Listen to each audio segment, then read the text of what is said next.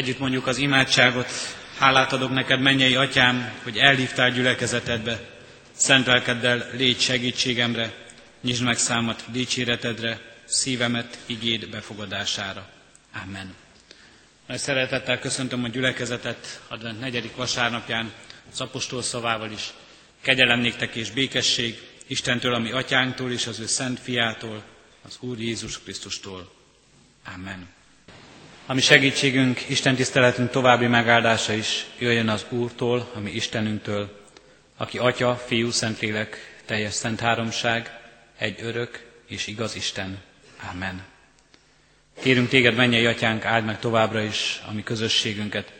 Kérünk téged, mennyei édesatyánk, készíts minket az ünnepre, a te igéd szavával, vezess minket azon az úton, amelynek végén veled találkozhatunk.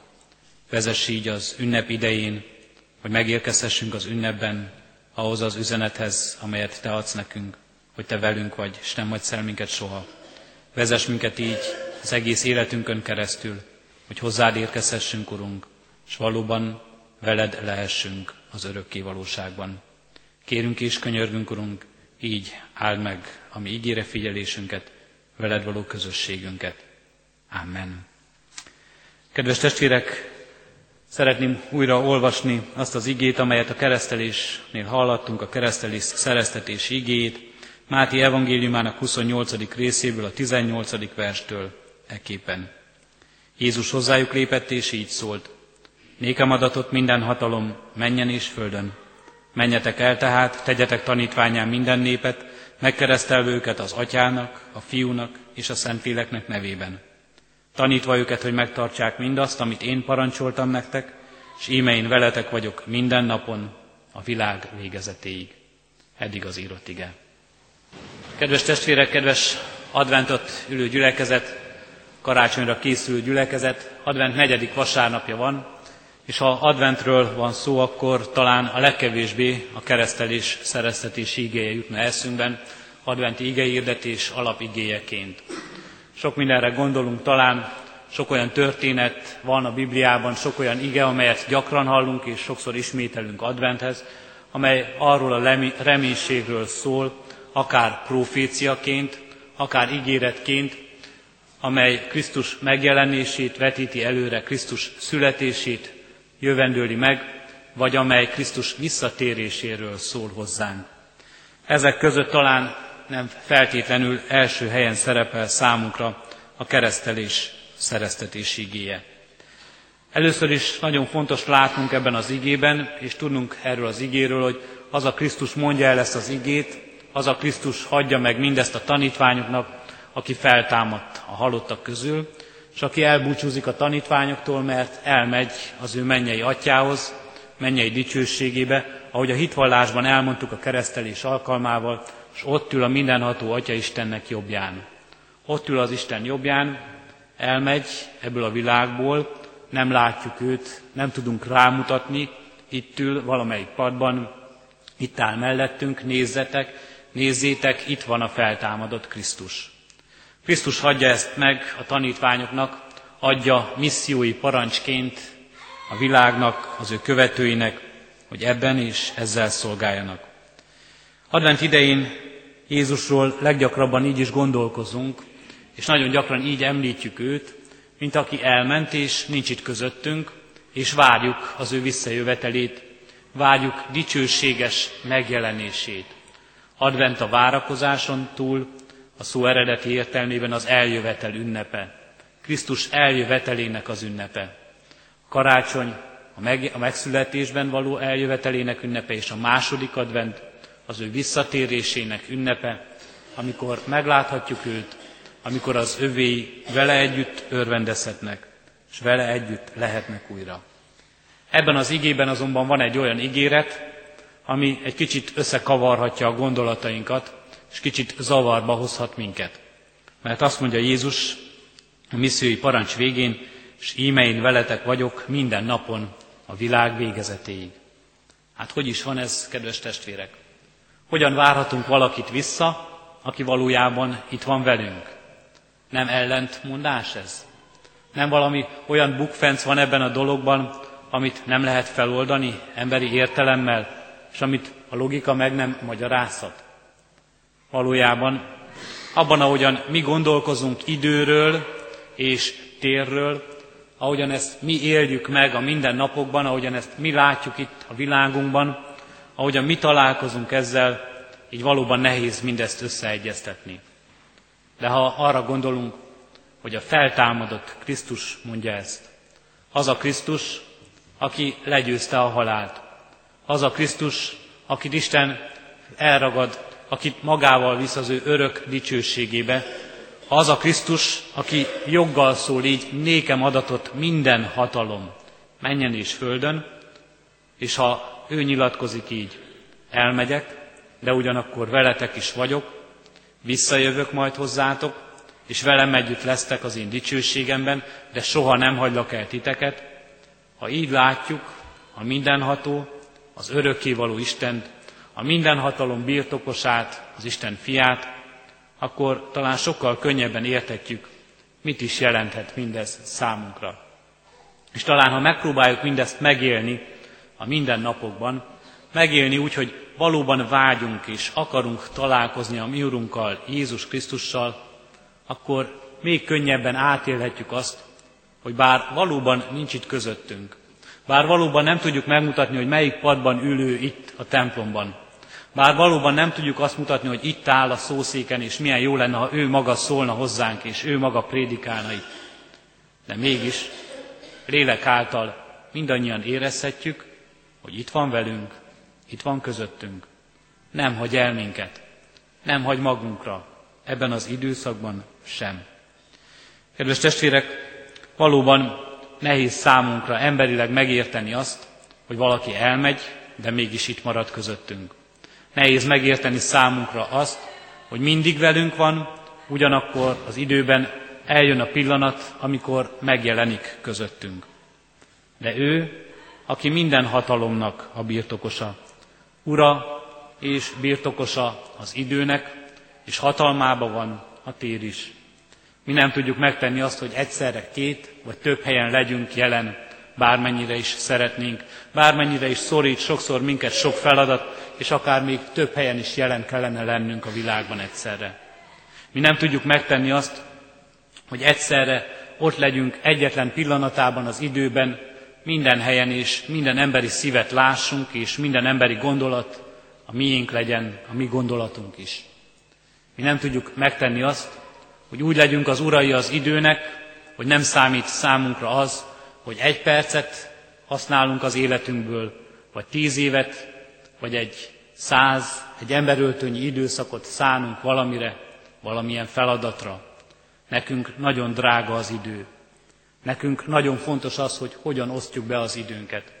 Nagyon fontos az, hogy hogyan tudunk az ünnepre is mindent összekészíteni, hogy minden ott készen legyen, és talán sokak számára éppen ezért fontos az adventi időszak, mert végre elindul a naptár, és figyelmezteti őket napról napra, készülj, mert egyszer csak meglep az ünnep téged. Nem lesz kész az, az ünnepi vacsora, nem lesznek megvásárolva az ajándékok, ha nem szánsz rá elég időt. Ami Urunk Jézus Krisztus, Ura az időnek, és Ura a térnek. Ura mindezeknek is. Ezért számára nem lehetetlen az, hogy egyszerre legyen jelen millió és millió emberi szívben, millió és millió emberi közösségben. Számára nem lehetetlen az, hogy azt az időt, amelyre nekünk szükségünk van, hogy vele töltsük, azt ő velünk eltöltse. Nem lehetetlen számára az, hogy az életünkre áldozza az egész életünk idejét. És ne csak 10-20 másodpercet vagy percet tudjon velünk tölteni. Mindig, mindenkor velünk lehet. És kedves testvérek, így szól mindannyiunkhoz a biztatás, íme én veletek vagyok minden napon a világ végezetéig. Minden napján, minden percében az életednek ott vagyok, és képes vagyok ott lenni veled. Ott lehetek minden élethelyzetedben. Elkísérhetlek téged. Akkor is, ha nem tudod megmutatni, íme itt állok melletted. Ha nem tudod megmutatni, íme itt ülök melletted. Ezen a helyen, ezen a szent helyen is, vagy odahaza a lakásodban, a házadban, a családod közösségében. Nehéz talán nekünk mindezt feloldani emberi gondolatainkkal, de az Isten gondolatai, az Isten képességei, az Isten hatalma nem a mi gondolatunk, nem a mi képességünk, és nem a mi véges hatalmunkat jelenti. Így készít minket a mi Úrunk Istenünk a vele való közösségre. Úgy készít minket, hogy ő maga segít minket, hogy ebben a találkozásban mi készen álljunk.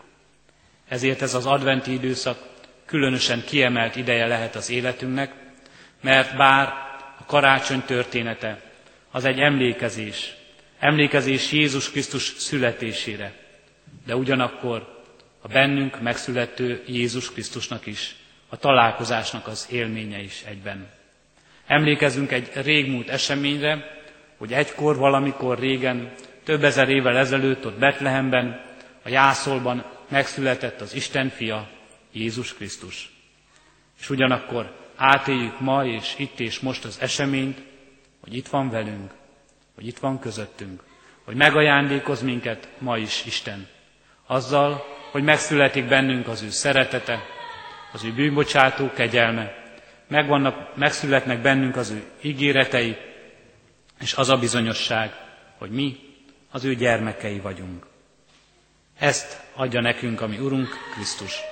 És erre hív minket, hogy abban az időben, amíg ő kézzelfogható módon is, a maga valóságos valóságában is, rámutatható módon is megjelenik itt közöttünk, addig is ebben éljünk. Ezért az, amit ebben az igében Jézus mond, az nem tétlen várakozásról szól. Nem arról szól, hogy ülünk imá, imára kulcsolt kézzel, és egy ilyen benső kapcsolatban vagyunk a Krisztussal, hanem arra hív minket, hogy nagyon is aktívan töltsük ennek a várakozásnak, az ő visszajöveteléig eltelő időnek az idejét.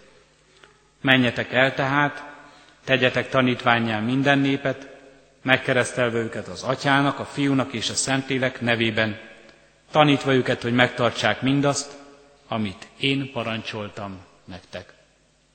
Arra hív minket, hogy mindazt és mindazt, ahogyan mi megismertük őt, mindazt, ahogyan ő kijelentette magát nekünk. Ezt adjuk tovább, ezt mondjuk el minden embernek, akiket ránk bíző. Ezzel szolgáljunk, tegyünk bizonyságot ebben. De kedves testvérek, mi lenne a mi tanításunk értelme? Mi lenne a mi bizonyságtételünknek lényege? Milyen ereje lenne a mi tanúságtételünknek, ha csupán a saját képességeinkre hagyatkoznánk? Ha csupán arról szólna a dolog, hogy mennyire vagyunk okosak, hogy el tudjuk magyarázni az embereknek, mit jelent az, hogy Isten megszületett ezen a világon, hogy itt van közöttünk, hogy találkozhatunk vele. Ha csupán a mi emberi bölcsességünkön múlna az, és szép szavaink képességén, hogy be tudjuk-e lopni az emberek szívébe az evangélium hírét, vajon hány emberhez jutna el? Ha csupán a mi emberi erőnkön múlna az, hogy eljutunk-e minden emberhez, és el tudjuk-e vinni neki házról házra az örömhírt, a karácsonyi örömüzenetet, vagy Isten bűnbocsátó kegyelmének hírét. Mivé lenne ez a hír ebben a világban? De Isten fia éppen azzal biztet minket. Íme én veletek vagyok minden napon a világ végezetéig. Nem csupán a ti emberi tudásotokon múlik, nem is szép szavaitokon, nem is bölcsességeteken, nem is csupán kezetek és lábatok erején múlik az, hogy mindez a hír megjelenhet-e a világban. Mert mindezt a szolgálatot én kiegészítem azzal, hogy megáldalak titeket az én jelenlétemmel. Megáldalak titeket azzal, hogy amikor bizonyságtételre nyílik a szátok, akkor én eszetekbe juttatom mindazt, mit kell mondanatok.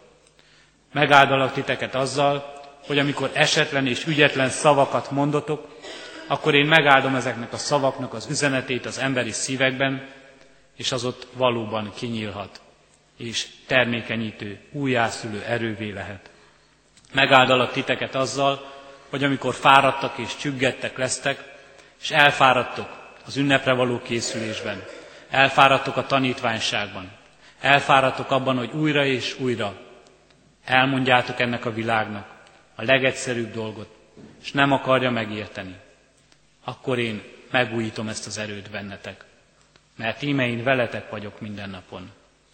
Íme én, akinek adatott minden hatalom, menjen és földön. Íme én, aki most itt nem vagyok úgy jelen, hogy rámutassatok, mégis jelen vagyok. Bennetek és általatok ebben a világban. A ti lelketek által, a ti szavaitok által, a ti erőtök által elvégzem, amit én tenni akarok. Ezt mondja Jézus, és ez az ígéret hangzik el nekünk, és ennek a boldog ígéretével, erejével készületünk erre az ünnepre, amely jön felénk az időben, és ennek az, ennek az üzenetével, ennek az erejével szolgálhatunk a Krisztusnak, aki jön felénk az időben, akire várakozhatunk, hogy újra vele találkozzunk, akire várakozhatunk, hogy előtte megálljunk, és elszámoljunk a mi tanítványságunkkal. Isten áldja meg ezt a várakozást, ne semmit tevéssel, ne karbatett kezekkel, hanem a szolgaság idejével. Amen.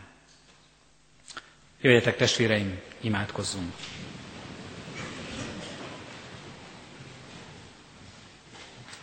Állunk és magasztalunk, Urunk, mindazért, ahogyan Te jelen vagy ebben a világban. Köszönjük, Urunk, hogy bár nem láthatunk, de mégis tudhatjuk, érezhetjük és megtapasztalhatjuk, és láthatjuk jeleit annak, hogy Te itt vagy velünk. Érezhetjük lelki ajándékaidban, érezhetjük abban az erőben, a megújuló hitben, a bűnbocsátó szeretetben, amelyet napról napra megkapunk tőled. Érezhetjük a gyülekezet, a testvéri közösség erejében. Érezhetjük, Urunk, és láthatjuk a Te munkádnak gyümölcseit, mindabban, ahogyan árad és terjed a szeretet ezen a földön, mindabban, ahogy emberek élete újjá születhet, és mindabban, ahogy megváltozhatnak életek és sorsok. Kérünk és könyörgünk, Urunk, használj ebben minket. Addurunk, hogy engedelmes legyen a mi szívünk, és tudjunk valóban tanítványát tenni népeket, tudjunk valóban emlékeztetni embereket a Te fenséges és dicső dolgaidra, Krisztus életére, és tudjunk valóban az ünnepben is bizonyságot tenni arról, mit jelent az, hogy Te velünk vagy, és nem hagysz el minket soha. Addurunk, hogy így várjuk a veled való találkozást, az előtted való megállást.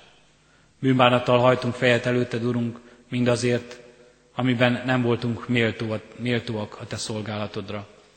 Mindabban, amiben inkább emberi akaratnak, saját akaratunknak engedtünk, és nem a Te akaratodnak.